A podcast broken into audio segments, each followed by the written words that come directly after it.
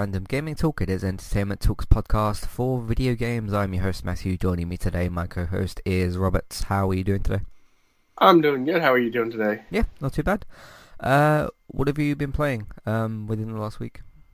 Uh, I've been bouncing around a few things. Uh, I'll still pick up uh, Dead Cells every now and then, mostly just when I need a break from whatever main game I'm playing.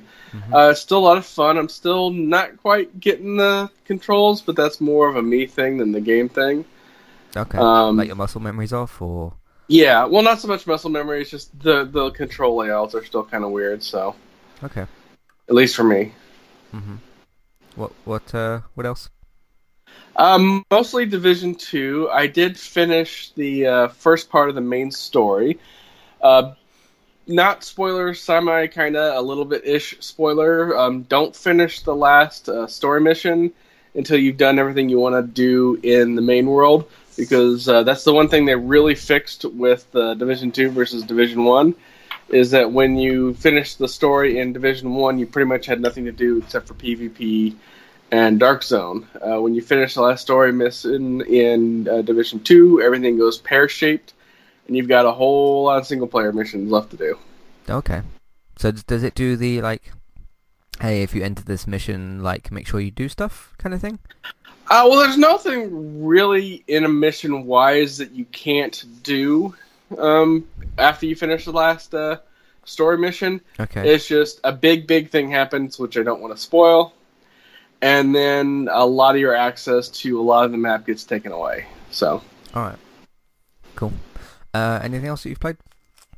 Uh, nothing really worth of significance. So. Okay, no problem.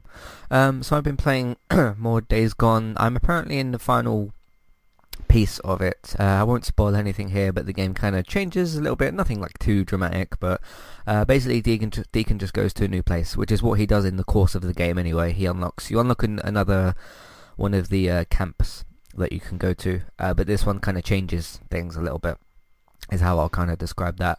Um, and uh, things are things end up being a little bit different, and it's it's going to be interesting to see where they go with the because um, when you unlock a new camp, uh, you unlock new characters because those new camps have their own leaders. Uh, and each of the leaders is a little bit uh, different, obviously, like different personalities, different uh, characters, that sort of thing.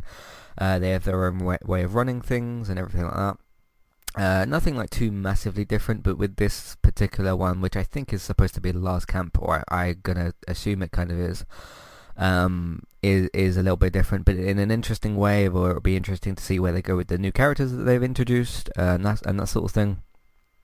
Uh, and um, yeah, it, it still continues to be interesting.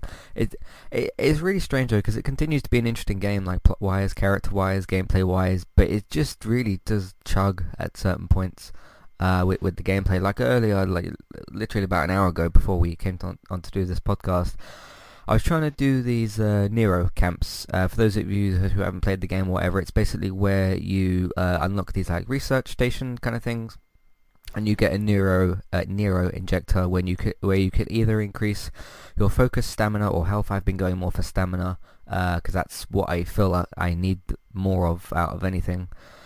Um, and uh, you kind of get to one of those and you have to make sure that you uh, either disable or take out the alarms because if you if you basically turn the uh, power back on for the place uh, those alarms will continue will, will, start going off and sometimes there's two of them sometimes there's six of them or anywhere in between and that of course tracks the freakers or zombies or walkers or whatever you want to call them.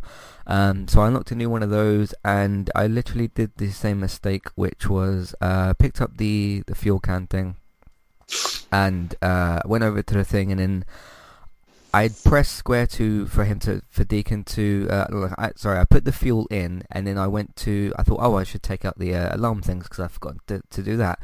I immediately put the can down um, the the uh, jerry can or whatever it's called, and then I went and held square and then it the thing completed its circle. As soon as I'd done that, I knew I knew I made a mistake and I knew I'd forgotten to do things in in the wrong order. That's the first time I've done that in the game. Uh, and then as soon as like Deacon goes to press the button and turn the little thing, I'm like, oh, I've I've screwed up, and then I know I need to immediately run because uh, the zombies kind of pile on you.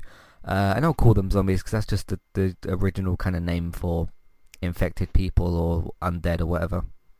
Um, they kind of pile on you immediately, and I was like, okay, I know where my bike is. I know where I left it. I ran straight over to my bike, got hit a couple of times, and then just had to drive out of there. And then you end up in the kind of tactical situation where it's like, can you snipe the alarms off? Because if you take out all the alarms, the zombies eventually start to go away from the area. Uh, and I managed to do it, and it was an interesting little challenge. And hey, I I uh, had to kind of fix one of my mistakes, so that was interesting. Um, but that's about where I've gotten up to, uh, and we'll see how long the game's got left. My guess has been been that I've played about 35 hours, although I'm completely guessing. It might be 40 at this point. It might be 50. I don't know. My guess would be around 30 hours. Um, it's just so annoying when I do something kind of immersive like that, like I'm I mess up and I have to take out the things carefully and do all that, and I'm driving away, and then the game decides to like freeze for five seconds or so, and then it, it, it's just really annoying. So yeah, well, I'll see how I feel about the game once I finished it, once the story's done, and all that sort of thing. I mean, there's probably going to be a sequel, depending on how well the game does, but um, we'll see what happens. Uh, I finished Blood and Truth. I'm not going to give my th- full thoughts here because I'm going to do obviously a review for it. Uh, towards the end of the game, it was just surprisingly blurry. I don't know if it was like uh, if I'd played it for slightly too long at certain points, which I don't think I did, or maybe I'd like played it for too often over too many days, if that makes sense. Um, and like whether or not I'd, I'd clean the uh, PSVR lens enough, or or so, some other sort of lighting issue maybe.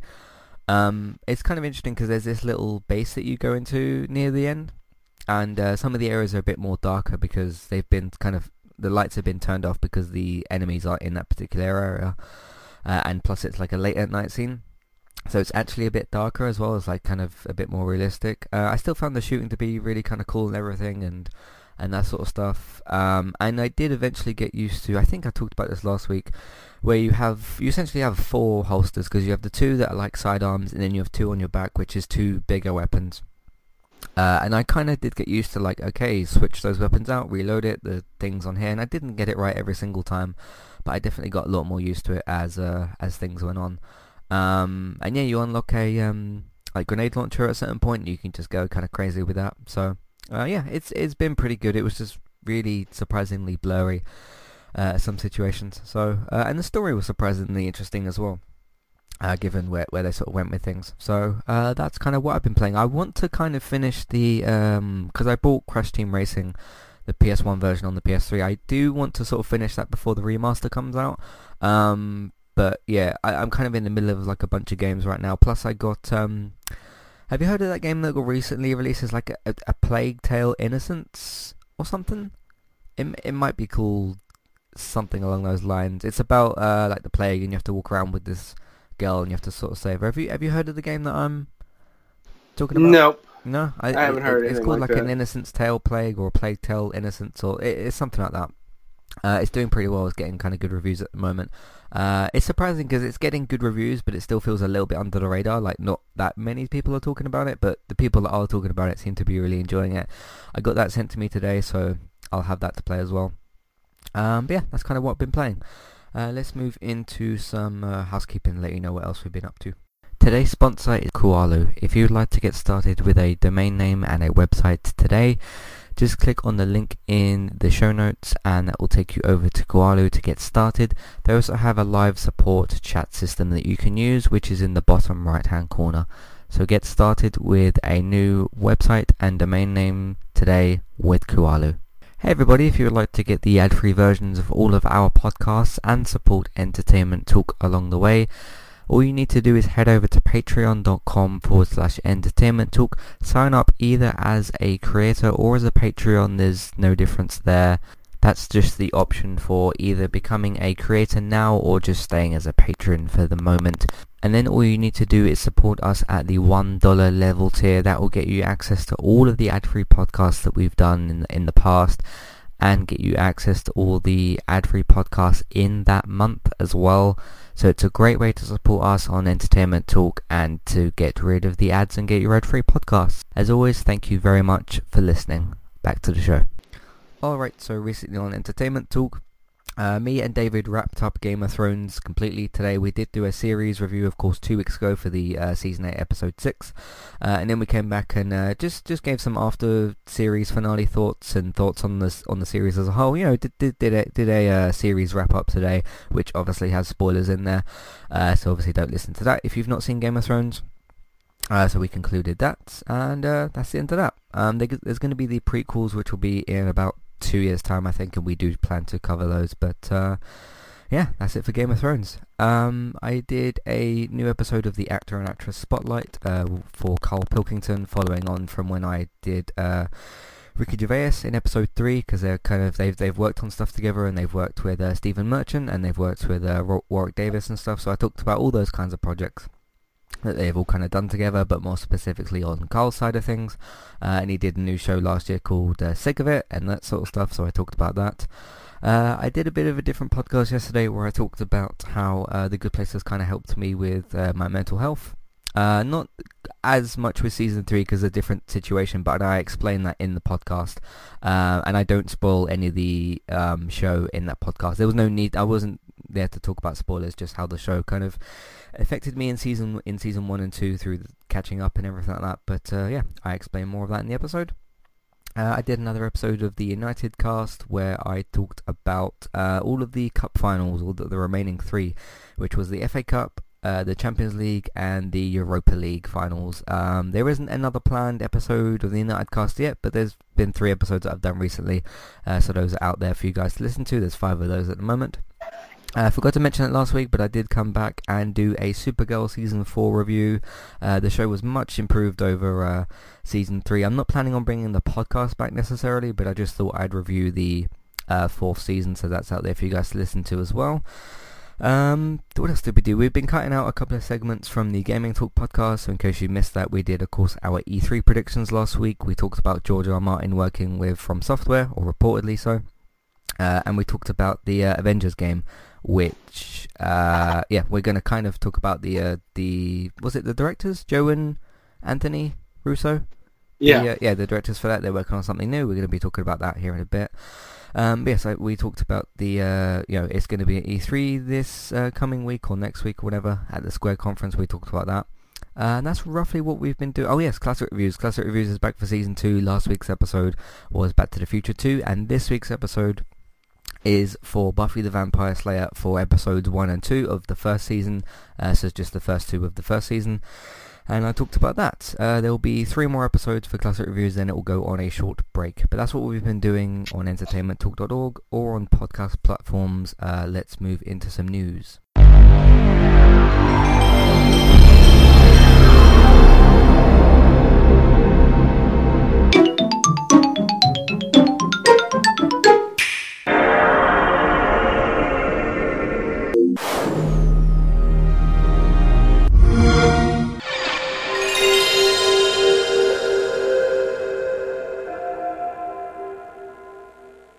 What would you like to talk about today?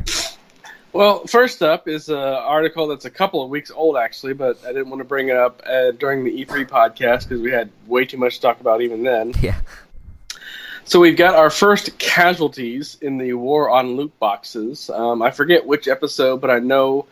I mean, we've talked about loot, loot boxes like crazy on this podcast several times, in fact. But I do remember one specific topic, time. So when uh, I want to mention that the country of Belgium officially declared them as gambling under their gaming commission, and they threatened very, very stiff uh, financial and legal penalties, even threatening to arrest members of the company themselves for loot boxes in the country. Well, in response to that, Nintendo has announced that it will be shutting down Animal Crossing Pocket Camp and Fire Emblem Heroes in the country in August.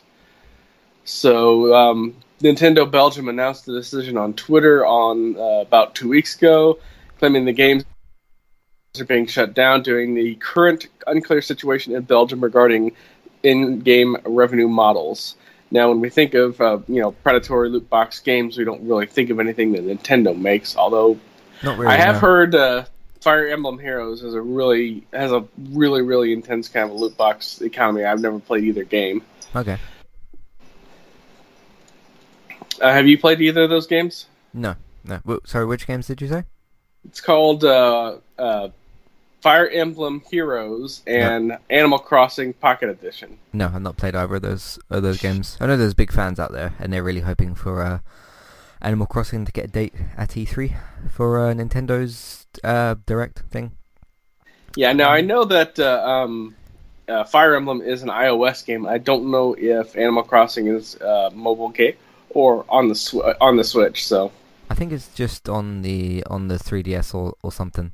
Uh, I mean, I'm not an Animal Crossing player, so I wouldn't know that. I don't think it's on iOS though. Animal Crossing.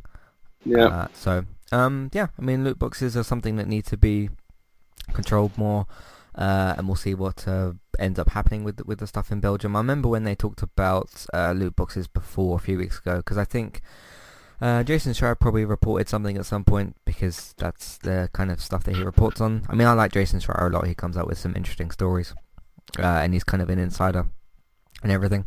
Um, but yeah, it it just it just depends how other countries react, and like you know, I mean, we're we're going through Brexit over here or not, or whatever whatever's going on. I try not to follow it too closely because it can get just a bit much. Um, we'll see how the UK handles things and how America handles things, because it's all kind of it's politics, gaming, and gambling all, all kind of in in one. Um, and yeah, just depends how each country kind of wants to deal with it. So.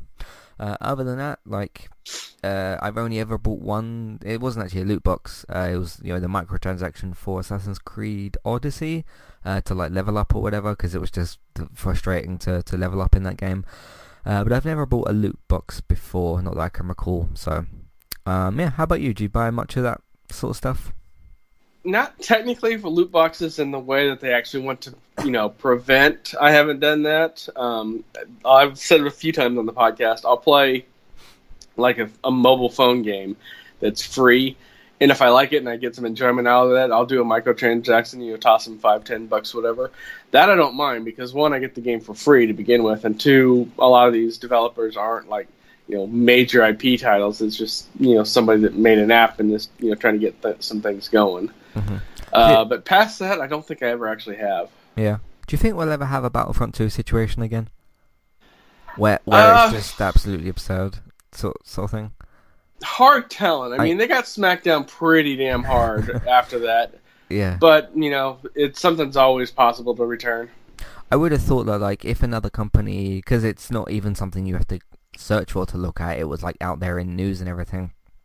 Uh, even like outside of gaming news, it was in like political news and, and that sort of stuff for gambling and, and whatever. Um, I would have thought that other company gaming companies that would have obviously known about it would sort of look at that game and think like, okay, let's let's try to never do that. And I would be, I mean, if you're the next, whoever is next to do something like that, if they if they do, um, they will be called like probably the next Battlefront 2 in terms of that. And I don't think a developer would want that as a title for their game, uh, for for something because I yeah, it's not a good look. So. But um, yeah, some developers do learn, some don't. Um, some companies do and don't learn, and we'll just have to see um, who makes the next wrong move in terms of that. So I mean, it's interesting because that's like an entirely different conversation to like broken video games. So hmm uh, which you know when you have both, it's even worse. So uh, I mean, that was one good thing about Battlefront 2. It wasn't broken; it was playable and everything. So uh, it just wanted a lot of your money. Uh, I mean, the, the only other example I can think of was I can't remember if it came out before Battlefront 2. Was Metal Gear Survive where you had to pay like ten dollars for additional save slots, which I think is absurd. So Yeah. because in Days Gone, even though I've reached my full amount of uh, save slots, I still have like 11 or something. And, you know, if I mess up 11 save slots, that's a little bit on me. So, yeah. Uh, what else do you want to talk about? Well, in an interesting shift, uh, Twitch over the weekend tested a uh, subscription-only streaming service. The channel was uh, um, literally called HHG, HGG slash underscore. I'm sorry, HGG underscore cheering underscore test. And when you go to the page, it says your free preview ends in three minutes fifty seconds with a subscribe button. And there's been a lot of hay. If you if you're on certain message boards and certain you know Reddit groups, there's been a lot of hay over this. Some people are freaking out because they think uh, Twitch is eventually going to go to sub only, to where you can only view somebody's content if you're a subscriber to that. Uh, my opinion is if they do that, they will effectively. If they do switch to a sub only, to where you only get about three minutes of content before you can only see somebody if you're subscribing, then they will effectively kill their platform because, first off, you're not going to know if you like somebody's content or not inside of three and a half to four minutes. Hmm. I mean, you might It's kind see something. for a for a Twitch Twitch uh, channel in a way. Yeah. Yeah. I mean, I, I'm okay with the concept of a streamer doing like a promo night where, like they do one night a week to try to get more subs in, to where they'll do their regular content, but they only do it for subs. But it's not like the subscription is the only way they get money. I mean, they still get donations, and most of the big streamers have their merch shop.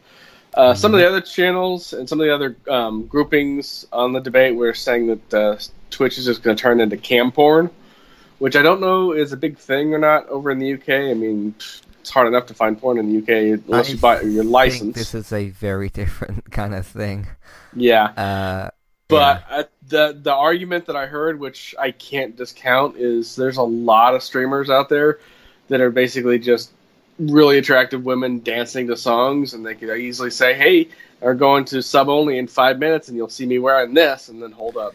I guess really, in terms of really that, skimpy you outfit. could, but um, in terms of like normal game streaming, it's, it's, it's just a bit too different. So, um, Yeah. so would this be like, hey, if you subscribe to me, you can see the full channel, like a, a free Twitch subscription, or is this an Amazon Prime type of paid subscription? They didn't. The, the article didn't go into it. Um, this was literally just an initial test to see if they could Okay. get the tech to work. because those are two very different things. Like if if I I'm just going to use Bold Move as a random example. Uh, I watch those guys on on Wednesdays usually, usually after we finish this podcast because Aaron and Cecily play uh, play they play Mario stuff and, and all that and they it's interesting because they play some of the Mario games that I wouldn't be as interested in playing but it's funny to watch those two play those games because they are funny and plus I, I just enjoy watching them play the game. Um, I wonder if it would be like, hey, you can watch three minutes of, of a bold move uh, Super Mario stream, and if you want to watch more, do a free Twitch subscription. I think that's fine because then you know if you lose interest in that streamer, you can simply unsubscribe and not watch them again. But if it's a case of like uh, some of the some of the big guys like a PewDiePie or a uh, who's that other guy, a nin- Ninja. Yeah, I was trying to. He's, he's Ninja, he's the Asmongold, uh, you know, Trainwrecks TV, people like that. See that Mhm. that's that's where my fear comes in because anybody that's already an established streamer and can do that as their primary job, this isn't going to affect them because they already get thousands of subs a month. They already all they already get who knows how much in donations a much. This is really going to hamper and hinder the people that are like myself that don't have you know don't have a regular streaming schedule. I mean, I'm on Mixer, so it's not really going to affect me that much. Mhm. But you stream, and you know you don't get a, a big big audience, but you'll have people pop in every now and then. All this is going to do is discourage people from being able to build an audience because unless they're already you know established, somebody's going to come in. Oh, that was fun. More, you know, that was a fun four minutes. Click Yeah. and then just change the channel or the whatever the metaphorical Twitch version of changing the channel is. hmm I, I also think that um, if you're a ninja or, or something like that, and you do a, a three minute trailer and then hey pay just a random example pay two dollars for the next uh, subscription for a month.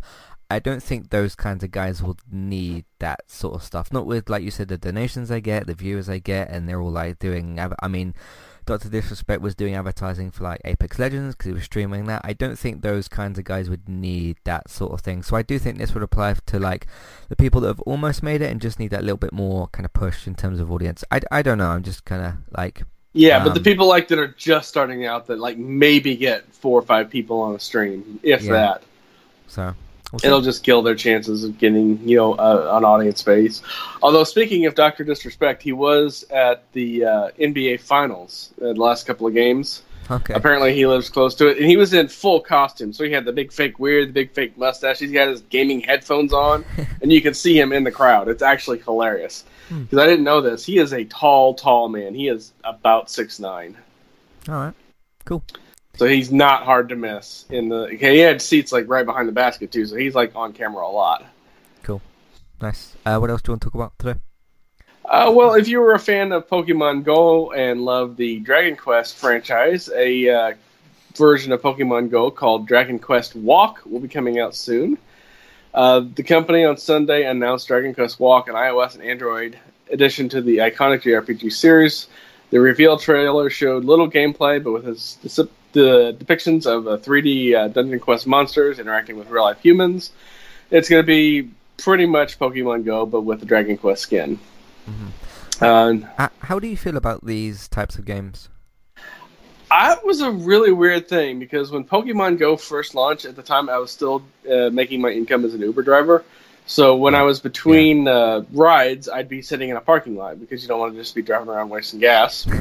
no. And I constantly saw like a parent and a couple of kids, and the kids would be doing something with the phone, and like, "Yay!" And then the parent would take the phone from one kid, give it to the other kid, so they were clearly just you know taking turns catching Pokemon. That's kind of cool. So you had you had you know kids getting out, getting some exercise. You had like social meetups.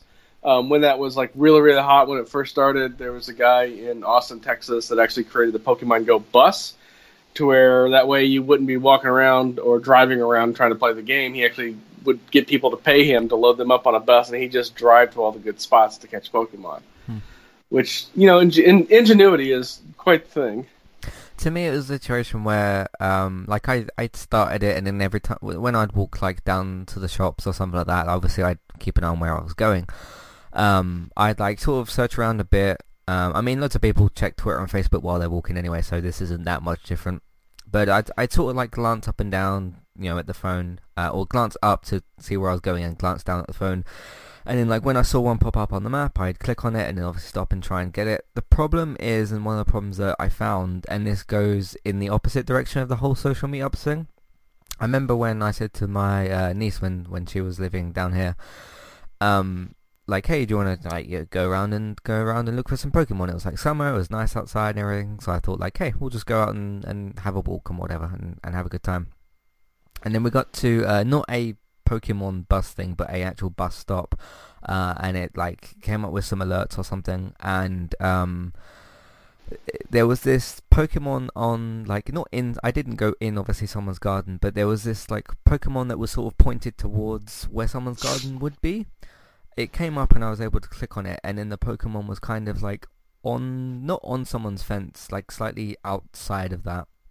Uh, and then I put my phone up and I saw somebody kind of looking out of the window, and I thought like, oh, this person thinks I'm trying to take a photo of them or of the house or something weird like that.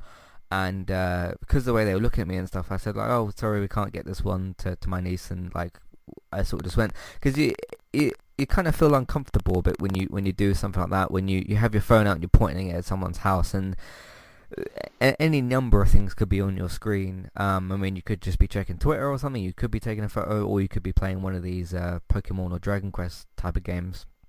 Uh, and it was simply a case of, you know, I was doing an innocent thing. I was out with my niece trying to just catch Pokemon and have some fun or whatever. And I said to her, like, hey, look, this Pokemon's on the screen. Let's try and throw the the uh, ball at it and catch it. And then this person is just standing there, kind of watching me, wondering what's going on. Um, so eh, I do think it works a lot better, you know, if you've got, um, if you're with a group of people and you're at like a Pokemon bus and then, you know, you've all got your phones out and you're all pointing it around and it doesn't look as weird if you get what I mean because it's like, oh, this group of people are clearly like taking photos or playing Pokemon or doing whatever. Um, so yeah, and then from there on, it, I kind of just stopped playing it after that. So, um, but it's a good game. It's it's a good kind of idea, but it is more of the like a social thing as opposed to you walking around holding your phone up pointing it at certain things. So uh, I don't know. Like if you if you're aiming and trying to uh, throw a ball at a Pokemon and someone comes around the corner and they look at you and you think, oh, they're trying to take a photo or do something weird. So it's a bit awkward. Do you get what I mean? Though it's like, yeah, you know, yeah, it's it's it's it's a little awkward. But um, if you've got like friends that play it with you, and then you've got regular places where you go to that have a bus, like the guy has set up that, that you're talking about, it's uh, probably a bit more worth it. So um, but in terms of, uh, I don't know what type of game I would want for that sort of thing. I know there's like a Walking Dead one, um, but in terms of like collecting things or attacking things or whatever, uh, there isn't a specific franchise I, I'd kind of look at. So, um, yeah, I don't know. Uh, anything else you want to say about this? Uh, no, I mean, I have a couple friends that still play it obsessively. Like, like I've jokingly posted on their Facebook page, like, get therapy for playing this game so much, but Mm-hmm. You know, it, it, was a very, very popular game. It oh, made yeah. crazy amounts of money when it first launched out. Uh, Nintendo stock price jumped up 10%, even though Nintendo had nothing to do with it.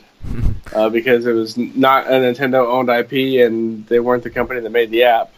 Yeah. But people liked it so much they just bought stock and the stock went up. Um, but, you know, I just, like I've always said, I'm not going to root for anybody to fail, so I hope it's a, a good game. I hope it's a functional game, and I hope that people that enjoy the franchise enjoy it. And the next time someone points a phone at you, they're not trying to necessarily take a picture. They might just be trying to catch Bulbasaur or something. Uh-huh. So, but you just never know, do you? You just never know what someone might be trying to do. um, what else would you like to talk about? Well, uh, in advance of their E3 press conference, Microsoft has made a couple of announcements. Uh, first off, they've announced a game sale starting the 7th, which is this Friday, which is going to go coincide with Sony's game sale that we uh, talked about last week on the podcast. Yep. Uh, according to Major Nelson, hundreds of games. Check the website for all the details. Uh, nothing really immediately jumped out at me, uh, but that's just because they didn't have anything like shocking deep sale like they did for like having Spider-Man or Days Gone for twenty bucks. Uh, but in conjunction with that announcement, they also announced uh, that the uh, Game Pass uh, service is going to be coming for PC.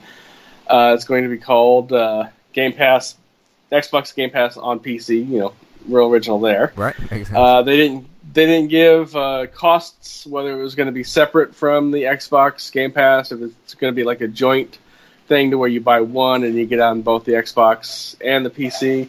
Uh, they did say they will give full details at the press conference, which is Monday, June 9th for E3. Uh, they also announced that they're- all the consoles are going to be going on a sale. I know the Xbox One X is going to be going for $100 off and the other different bundles and packages are going to be going on sale as well. So check your local stores for what everything's going to cost. And if you've been thinking about an upgrade, now would be the time to do it. E3 is always a good time to do console upgrades because there's always a discount for something. Cool. Yeah. Uh, I'm excuse me. I'm still hoping it does come uh, to Switch because that would kind of suit me a bit more. Um, then I, I would just kind of instantly take more interest to Game Pass if that was the thing. Because then like certain other games that uh, wouldn't be like rent for, for me to, to rent or, or something. Um, I could just have them on the Game Pass. Again, like I've said with Game Pass, it depends. If it does come to Switch, it would depend on what games could run on the Switch. Because obviously, most, if not all, Xbox games could probably run on PC because it's you know superior system or whatever. Uh, but it makes sense. They've been trying to do more PC stuff, the whole Microsoft store as opposed to the Xbox store or whatever. And I mean, it's no new kind of thing for them to be putting games on PC. So uh, it makes sense, and we'll see what else they will say at E3. Hopefully, they kind of tie it in with the announcement that uh, Game Pass is coming to Switch. So, but again, I don't know which games you could put on there. Uh, maybe like Cuphead and Ori, and could Gears of War 4 run on Switch? I don't know. They Uh, got Doom to run on Switch. I don't know how well it ran on Switch, but they got Doom to run on Switch. So Yeah, yeah. Um, what's the other game I was gonna um gonna mention? Apparently, there's a rumor that The Witch is supposed to be coming to Switch, uh, and that's gonna be a the bit the The Witcher the 3. one the one could easily run on it. Two maybe. I don't think that three could. If they got three to run on it, it would downgrade so much that nobody would want to play it. Mm. Yeah, depends what they they're able. To, I mean, Zelda Breath of the Wild looks really really good, but that's like in-house first Yeah. party developed, whereas this would be a third party thing. Um, Yeah, the one thing that I would love, which would never, never happen, would be have Nintendo have their digital store on the Xbox platform, they so that I wouldn't have to buy a Switch. I could buy digitally uh, um, Switch games and play them on my Xbox. right, like Breath of the Wild and Never happened, so- but I would love to see it. The one thing that I really does hope happen is Nintendo, uh, Xbox, and Microsoft get Nintendo's online thing sorted out and just get them straightened out. That would make sense because if they're partnering with Sony on the whole streaming thing, why would they not help out Nintendo? So Uh-huh. it, it kind of seems like Microsoft's in this situation where like let's help out everybody, let's have our games on everything, and uh, it's going to be really interesting to see from this E3 in like you know a few days or whatever how all that's going to play out and what they're going to do with with some of that stuff because it's clear that they want to do stuff with Nintendo um, and they want to do some smaller things with Sony and whatever. So Yeah. Uh, we'll see what they Plus, the- I mean, it's not like it's without precedent. I mean, uh, Microsoft does own uh, uh, Minecraft, and you can play Minecraft on Switch, and you can play it on PS4. Yeah. It does behoove them to uh, you know let other people play with their toys as long as they get a cut of it. Yep, makes sense. Um, yeah, so the press conference for Microsoft, I think, is on Sunday at one Pacific, I believe. So Yeah, uh, let me double check because Oh. I actually just added those to my calendar so I wouldn't forget them. Mhm. I- I'm just gonna wait for people to start saying like, "Hey, so and so conference in two hours or whatever," and then I'm just gonna go and watch whatever. Yeah. So Yeah, Sunday is the busy day because it's 4 p.m. my time, which is going to be 9 p.m. your time for Microsoft. Yeah. And then 9 p.m. my time, which is going to put it at 2 a.m. your time for Bethesda. Oh yeah, they, I, I forgot when Beth- Bethesda's was. I remember when Squares is because that's the uh, quote unquote Sony slot. So, um, what was the other thing I was going to say? I, I don't know if we talked about this last week, but uh, there's rumors that Microsoft's press conference is going to be two hours, which would make sense if they're going to have some Nintendo stuff, their own stuff, and a whole bunch of third party stuff as well, uh, like Cyberpunk. If that's that's probably going to be there. Um, Oh, yeah. th- there's a lot more that you that's lining up to be at Microsoft. I in fact, when I've been listening to like the kind of funny predictions and a bunch of other people do their predictions, and they would talk about these odd third-party games, the other co-host would say to them like, "Hey, where's that going to show up?" And they'll go, "Oh, probably Microsoft," because they're like the third-party kind of, you know, they'll do their own, you know, Gears of War and Ori and all that, but it seems like a lot of uh, more third-party games are kind of pop- popping up over there. So, yeah. Um, all right. What else do you want to talk about? Uh, well, the last thing that I have to talk about is a little article that came out of the Hollywood Reporter. Uh, Netflix is partnering with Wizards of the Coast and its parent company Hasbro to create an anime revolving around Magic the Gathering's Planeswalkers. Uh, if you don't play the card game, uh, in the Magic lore, Planeswalkers are almighty wizards that can travel between planes of existence, and their characters have served as basically the uh, you know the flag bearer for the different colors of mana that you use in the game. And they are definitely not pulling any punches and they are definitely not skimping on the budget in terms of getting the writers because it's going to be executive produced by the russo brothers Hmm. who just finished up their run with doing all the really good avengers and really good uh, captain america movies. Uh, henry gilroy who was a writer for star wars rebels and jose molina who was a writer for the tick and agent carter. Um, the animation is being done by Bardel Entertainment, which worked on Rick and Morty, Teen Titans Go, and Netflix's The Dragon Prince. Which, if you haven't seen it, I would recommend it. It's a very good uh, cartoon. Which one? The Dragon Prince? The Dragon Prince. Yeah, I've seen the uh, first season, and then they Uh, dropped, second- and then and then they dropped season two like out of nowhere, and I was like, oh, cool, I'm already in the bunch of uh, uh, already in the middle of uh, a bunch of shows. I think it got renewed for season three as well, although I'm not 100 percent sure about that. I wouldn't doubt that it's gotten renewed. I haven't heard anything official, official, but I wouldn't doubt it. hmm I'm trying to find somebody did a really interesting meme about um, Netflix acquiring uh, like The Witcher and um, for some reason Avatar was in the picture. I can't find it now. I should have saved the picture. Uh, I'm trying to scroll a little bit through Twitter. I'll probably not find it, but um, it was basically like showing um, a bunch of the properties that Netflix has recently acquired. I think they had the um, what was the one that was announced last last week? They announced something else coming to. Uh, I can't remember, but it was it, was this guy in like the Netflix boardroom saying like, "Hey, I've gathered all you guys together because Disney's buying everything and we need um to have new properties and stuff." Uh, which makes sense. Like, I mean, Netflix doesn't, uh, uh, Disney doesn't own these other things Netflix are getting the rights for, uh, or the rights at least for the for the TV show. So it makes sense. Um, I will still continue to hold the same point, which is that I do think it's time to adapt more games to TV. Uh, the Witch is probably going to be the next one that comes out. It's supposed to be later this year. They have finished filming uh, season one. Henry Cavill uh, put an Instagram post out to say, "Hey, we finished like production." Um, so maybe there'll be a trailer at like Comic Con or something next month. We we don't know, um, but that will probably be the next one. Then there's this uh, Magic the Gathering. I'm not really all that familiar with the property itself, but I will check out the series because it's Netflix and the Russos and all that, and uh, and that sort of thing. They've got something else that they're they're doing. I'm sure there was something announced like last week. David probably talked about it on Geek Town, but I've I've forgotten about what it is. Um, yeah, them just acquiring a bunch of things. It's going to be cool to see them them do what they're doing at the moment. And then you've got um, the Halo TV series that's supposed to be coming out from Showtime. I think they're uh, Mhm. they're making it. And then there's there's another one I think that's supposed to be happening as well. But um, yeah, the the more of the because this seems to be a bit more of a recent thing. Like you got the Halo series, got Netflix now. You got uh, Magic the Gathering. Um, was it? It wasn't Dungeons and Dragons. I can't remember what the other one was from from last week or the week before.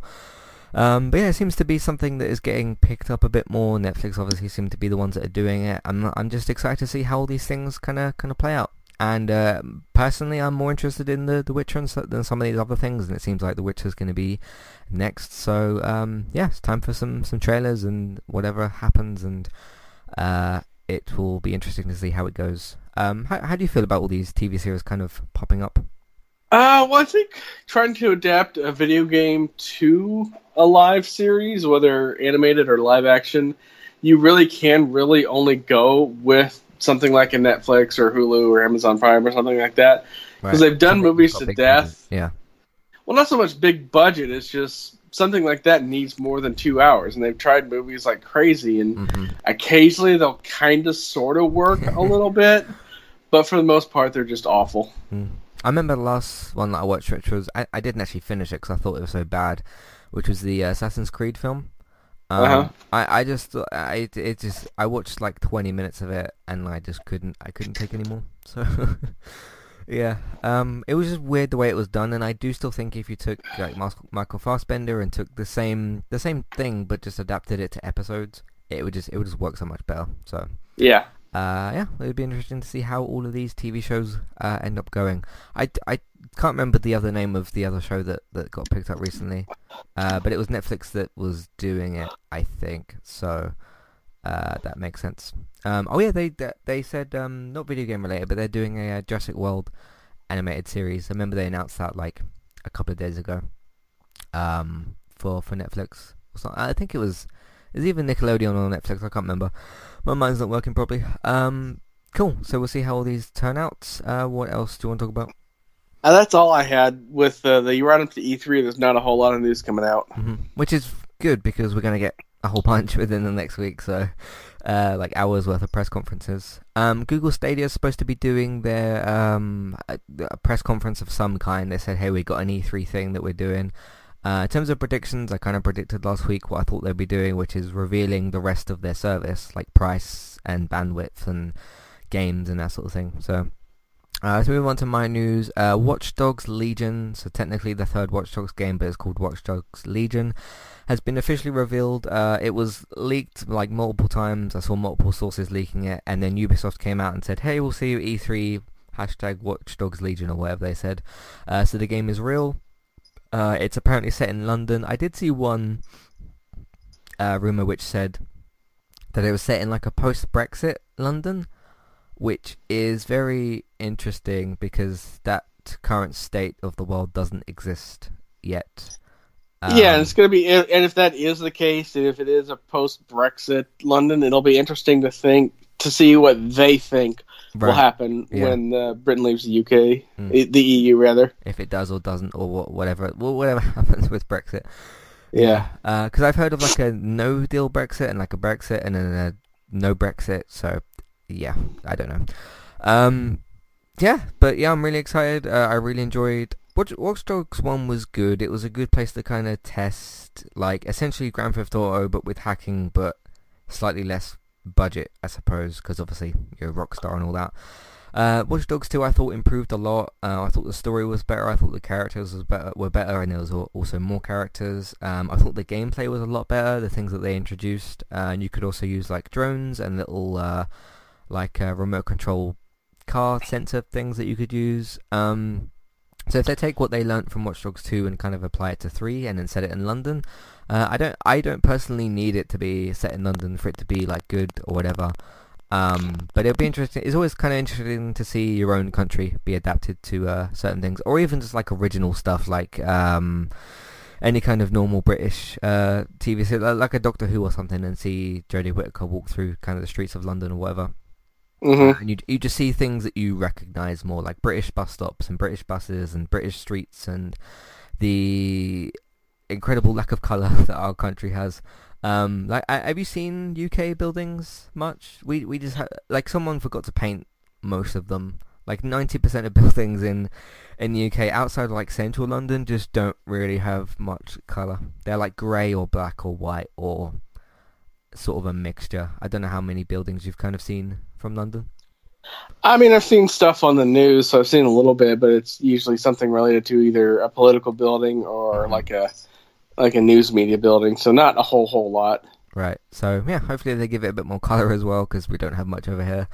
Uh, apart from obviously the big red buses, but um, yeah, it'd be interesting to see if like because we don't even know if they're going with the same character, if they're going to go with a new character, continue the story, what they're going to do, uh, and we will see. When is Ubisoft? It's like Mondays, isn't it? There's a whole bunch of them on It's on Mondays. Anything that's not Saturday and, or Sunday is at a really ti is at a really weird time, and it's also at a time that I can't see because most of them are like 9 a.m.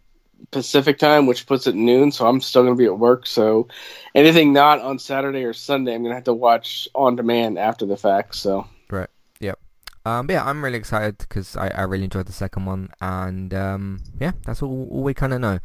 It will at least be set in Britain from what I've uh, seen and read, but yeah, like, like you said, the post-Brexit thing will be kind of interesting because that, that time doesn't exist yet. So uh, yeah, look out for Ubisoft's press conference next week. Hopefully, we also get um, a lot of people have been saying it would be really cool if like the, if they turn off all the lights in the room.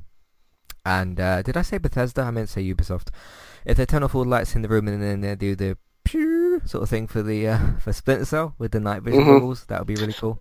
yeah, Uh, apparently um, one of the game stores here in the states had something Sprint, Splinter Cell related as like a toy Hmm. that you could pre-order ahead of E3, and so that's gotten the rumor mill going that it's going to be there's going to be some kind of Splinter Cell announcement this year. hmm I I wonder how because I really liked Splinter Cell Blacklist and Conviction. I don't know if I'd call myself a like hardcore fan. So those of you that have played like all of the games, I wonder how people would feel if they like remastered Blacklist and Conviction or something. I don't, I don't know. But then again, those two are backwards compatible, so you, you don't need to do that. Well, So- on on Xbox they are. Yeah, On yeah. Uh, PS4, you'd have to get a remaster. Yep. Um, but yeah, it's probably going to be a new game. So if that happens, let's move on. Uh, Rocksteady, who were the guys behind uh, the Batman Arkham franchise, uh, came out yesterday and they said, "Look, a lot of you guys have asked us, is, asked us, us if we will be at E3, uh, and they simply said, no, we won't. We want to kind of clear that up before." E3 starts basically, so you're not watching these conferences, or you're not watching Microsoft conference and waiting for a WB or Rocksteady logo or something. Um, are you disappointed by this news? That they won't be at E3? Uh, actually, no, not because I don't like what they do. I love the the Arkham series, um, Mhm. but if they don't have anything or they don't have anything that's in the state ready enough to show it, then I'm fine with them not showing it. I mean, we don't have to know about everything, you know, nine years in advance. You Mhm. know, if it's in a showable state or if you're trying to like, you know, crowdfund or fundraise money, then yeah, I could see like hopping on the Microsoft stage or some other stage like that. But if you got nothing, you got nothing. Yeah. It is. It, I agree with you with that. Like what you said. Like if they if they only have a logo to show uh, for whatever game they could be making, uh, and then we don't hear about the game for another four years, people will be saying like, "Oh, we haven't heard about the game for four years." But then again, they released Batman Arkham, and then they've kind of said, "Yeah, we're working on something, but we're not ready to show you." I mean, that's kind of the whole thing about game development is if you say, "Hey, we're working on something." And then you show it too early or show it later, like you, you your gamers are kind of still waiting in in both aspects. But like like I mean, because after Batman Arkham Knight came out, it was obvious they're obviously going to make other games, so it's not as if they even needed to come out and say, "Hey, we're still working on something." Because it would be weird if they turned around and said, "Hey, we're not making games anymore." But um, it it is a bit of a shame that like. Okay, we've been waiting a while, and the work they want to make the wait sort of worth it obviously like they want to come out and do a whole I guess blowout of news sort of thing when the time's right for them. Um, but it's just the continuous conversation of like what are they working on? Is it a Justice League game? Is it well apparently it's not a Superman game. Uh, is it another Batman game? Is it co-op or is it Ninja Turtles or we don't know. So uh, or is it that Harry Potter game that got leaked or, or whatever? So um, they won't be there and we don't have to uh, speculate for another couple of days what it will be. Um, but I mean, they don't have to be at E3 necessarily. What about if they come out next year in March or something and say like, "Hey, we're ready to to show you a trailer for something." We just don't know. So Yep, or they could always jump on to a Sony State of Play or an Inside Xbox episode. yeah, they could do that. Or uh, I doubt they'd be at Nintendo Direct, but uh, yeah, I get what you mean with that. So we will have to just continue to wait and see what Rocksteady is working on. Um, the only other thing I've got to mention is an E3 prediction, which I haven't told you about yet.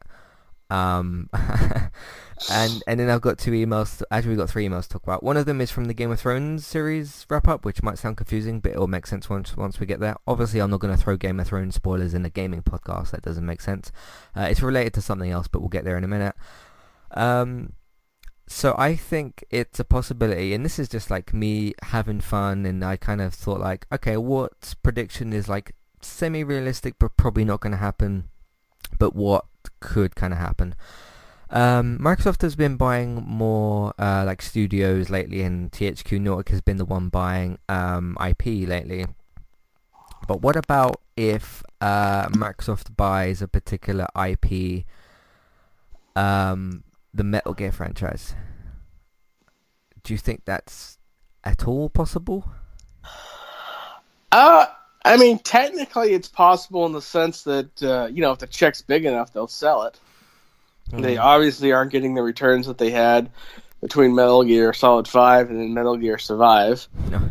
Um, and with Kojima being gone and getting in, with us having a release date for this year for Death Stranding, yeah, you know, I don't give it a very, very high chance that they could do that, but it would be an interesting, interesting big fuck you to Sony if Microsoft bought that and then rehired Kojima mm-hmm. and the other writer that left after uh, four, whose name I can't remember off the top of my head, but you could see definitely see the quality of the writing go down when he left because, as several people have stated, as creative as Kojima is, he's not a writer, and he does need you know one or two people to kind of rein in his thoughts and make it more or less coherent. Mm-hmm.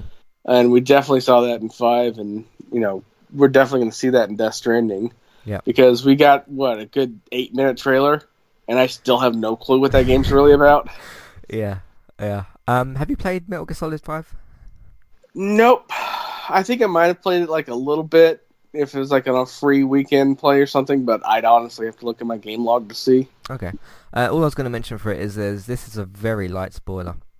Um, but there's a bit at the start of the game where uh, Snake lands on this piece of rock, or it comes down for like a helicopter or something. He uh, takes his night vision goggles off and he does his classic line of like "kept you waiting, huh?" kind of thing. I mean, David Hayter would say that a lot better than what I just did, obviously uh, and so would Kiefer Sutherland. Um, can you imagine, like, again, this is just me having like fun with the E3 E3 predictions because it's that time of year. If like um, the lights don't have to go off Splinter Cell style, but like if you had, uh, let's say Ori's just been shown and it's been given a release date or something, and then uh, they cut to the next bit and um, you see someone like land from, you know, come from the rope from the, off the helicopter or whatever, he gets up. It's this guy with night vision goggles, pulls the things up and says, "Kept you waiting, huh?" Um, that would that I mean, people would like scream and and stuff like that.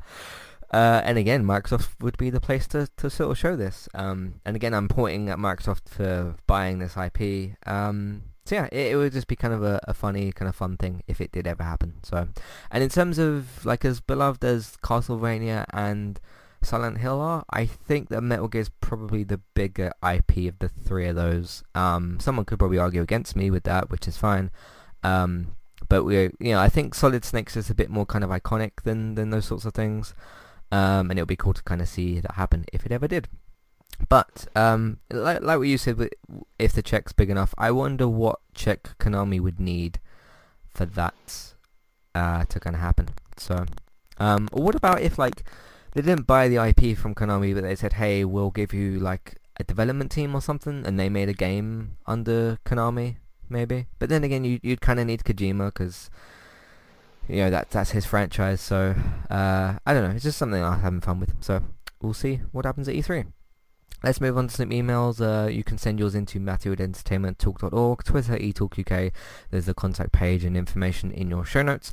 Michael says, my big E3 prediction is that Scalebound has been redone for Switch and Xbox and is on Game Pass that day. Um, it's a fair but ambitious prediction. Um, there's a sl- there's more of a possibility of that happening than Microsoft buying the Metal Gear IP. Uh, what, what do you think the possibility of this is? Pretty much zero, just Mhm. because, uh, or at least zero of it being ready that day. Because if they had anything that was playable, we would have heard about it by now. Because nobody keeps any good secrets anymore. We pretty much, for the most part, know what's coming out outside of a few surprises. Mhm. Uh, I don't know what happened with this studio that's doing that. I know they're not doing it now. Um, was it Deep Silver or Quicksilver or something like that? I think so. Um, something like that. Anyway, they, they said they lear- made a lot of mistakes and learned a lot from it, but they didn't say that they were continuing on with the IP. I mean, I do know that Microsoft uh, renewed the uh, um, the Trademark? uh, friend the trademark for it, but that's just you know more bookkeeping than anything else because you kind of have to keep those trademarks uh, locked down. Yep. So, uh, yeah, it's a fun prediction though. So, uh, the odd little piece of feedback that we had from uh, the Game of Thrones. What word do you think you have said most on a podcast? This comes from Jessica. Uh, I knew what my one was, and David said the same word. Uh, what What do you think I've said most on a podcast? What What particular word? Probably podcast. Really? Yeah, Maybe. because think about it. Every time you talk about a podcast, you say podcast. We talk about the podcast all the time. Yeah. What about outside of that, like general kind of words? For me, it's probably a stem word like ah or mm or something like that. I don't know. I would definitely say that I say like quite a lot. Uh, and David uh, strongly agreed with me when I said that on the uh, Game of Thrones thing. Don't don't go into that podcast if you haven't um, watched Game of Thrones, obviously though. So uh, that's why I kind of brought it over here, also to get your uh, thoughts on it. Um, what word do you think you've said most on a podcast? It's hard telling. I tend to vary my words up a lot because when I was doing my own podcast, I had to do my own editing, so I had to listen to my voice constantly, and it drove me nuts. So I would catch myself saying the same word over and over again and try to change it up a little bit. So I honestly would not have a guess on that. Hmm. Um, I, I tried to get David to talk, talk about uh, the word, word that you've said, but you've only done what like three or four podcasts together, maybe. Uh huh. Because you did like the, like the best of podcast, you did two specials, I think, episode 150 and 100, uh, and then we did, and oh, actually it's been more than that because we did Captain Marvel together, and we also did, actually we didn't do Avengers all, t- all together, did we? Uh, Nope. we- that was three separate podcasts. So, um, yeah, I don't know. You you say hard telling a little bit. Um, I mean, some of these words are like temporary, sort of. Okay, your brain needs like a minute to think sort hmm of thing. It's like when you're maybe thinking of something, you kind of say that, and then maybe you come up with like a thought. So, but then again, everybody has words that they say um, that are like that. So, uh, Yep. there you go. Lily says, when doing your predictions, I don't remember either of you talking about it, a it's out right now type of thing. Um, I think Ori for Xbox is going to be a right now thing, so like out right now or uh, yeah, out, out that day or out that out right now sort of thing. Um, do you have any predictions on any companies that might do something like that? Because that doesn't happen as much as a hey, we have one last thing. Um, but some things do get re- revealed or released uh, on that day. Even something as simple as like beta signups for xCloud or something like that. So, uh, do you think anything might be revealed or released or beta dropped at E E3?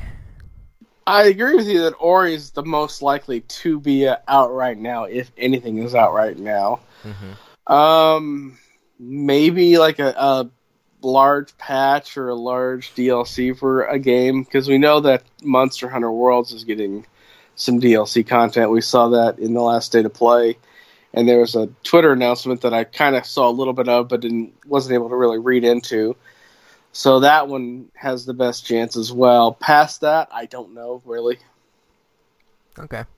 We have some small news that's, that I've just checked because I do temporarily check my uh, phone for some news. There's a guy called Doug uh, Cockle. He said in his Twitter Mhm. profile it says I do stuff actor Geralt Witcher voiceover, so he might be the guy who voices him. I can't remember. And he said, "Who else wants to see this?" So you can. It's at at d at d c o c k l e if you want to go and check him out on Twitter. And he said, "Who else wants to see this with a wink face?" Witcher, CD Projekt Red, uh, Witcher 3 Switch, Nintendo Switch. So it's looking a little bit more likely uh, that that might happen. And someone's made like a box art thing, but I don't know if that's fan made or or whatever. It's got like a picture of uh, of uh, Geralt on Roach, like on a, a Switch screen, and then it's got a like uh, Switch made cover for, for The Witcher Three. So that's interesting as well. And it's it's coming from like he's like verified on Twitter and everything like that. So um yeah, we'll see. Someone's made a joke below said 720p and 24 frames per second. Um, yep. Yeah, I do wonder how that game would run on Switch, so uh, we'll have to see how true that is. Um, but yeah, uh, yeah, Ori on um, like an outright now kind of thing would, would sort of make sense. I do expect that to be a sort of July, August, anywhere between that day and like the end of August sort of thing. Uh, and then Gears will pro- Gears and whatever they're doing with Forza would be like October, November. That would be kind of my guess. Um, plus Gears is a little bit more, not that they'd go for like a Halloween type of release, but it's a bit more of a horror kind of thing. They might just just look for October for that, and then they usually have a Forza game uh, come out at the end of the year. So again, we'll see what happens. Uh, and that's what we've got for you for, for this episode of Random Gaming Talk. Thank you all very much for listening. We'll of course be back next week to discuss everybody apart from Sony's uh, and Rocksteady's um, E3 stuff, see what happens, and um, yeah, any last minute crazy predictions? Anything that you've maybe thought of that's a little bit less likely, but uh, is maybe on the Microsoft Metal Gear level of things? Nothing I haven't already talked about on the podcast yet. So okay, cool. All right. Well, you can find all the content that we've got on entertainmenttalk.org. you can uh, submit questions, comments, feedback, all that sort of thing. Uh, Matthew at entertainmenttalk.org, Twitter, eTalkUK, uh, contact page information in your show notes. If you'd like to support Entertainment Talk and support the podcast, we are on Patreon. We also have an Amazon affiliate link. You can shop on there. We'll get a small cut. It won't cost you extra. Uh, what else is there? iTunes feeds. Please rate, review, and subscribe to those. Also, if you haven't listened to the Game of Thrones podcast yet, but you intend to, but you listen to this first, which is entirely possible, do say do stay subscribed to that Game of Thrones feed because we might update it with the uh, the long night stuff when it happens as well. So. Uh, but we'll just have to wait and see with that. But please rate, review, and subscribe to the feeds. That will help us out as well. If you don't want to put in a review, you can just uh, tap on the star rating and give us that as well. Word of mouth, please tell your friends, family, people about the website uh, and the iTunes feeds. Uh, Facebook, please share them on there. Twitter, please retweet them as well. Put them in different Facebook groups. Uh, video games, if you want to watch me, Robert, or David play different video games. Uh, me and David stream on Twitch. Uh, Robert streams on Mixer. Thank you all very much for listening, and we'll see you for E3. Should be exciting. Uh, thank you for listening, and we'll see you next time. Goodbye. Goodbye.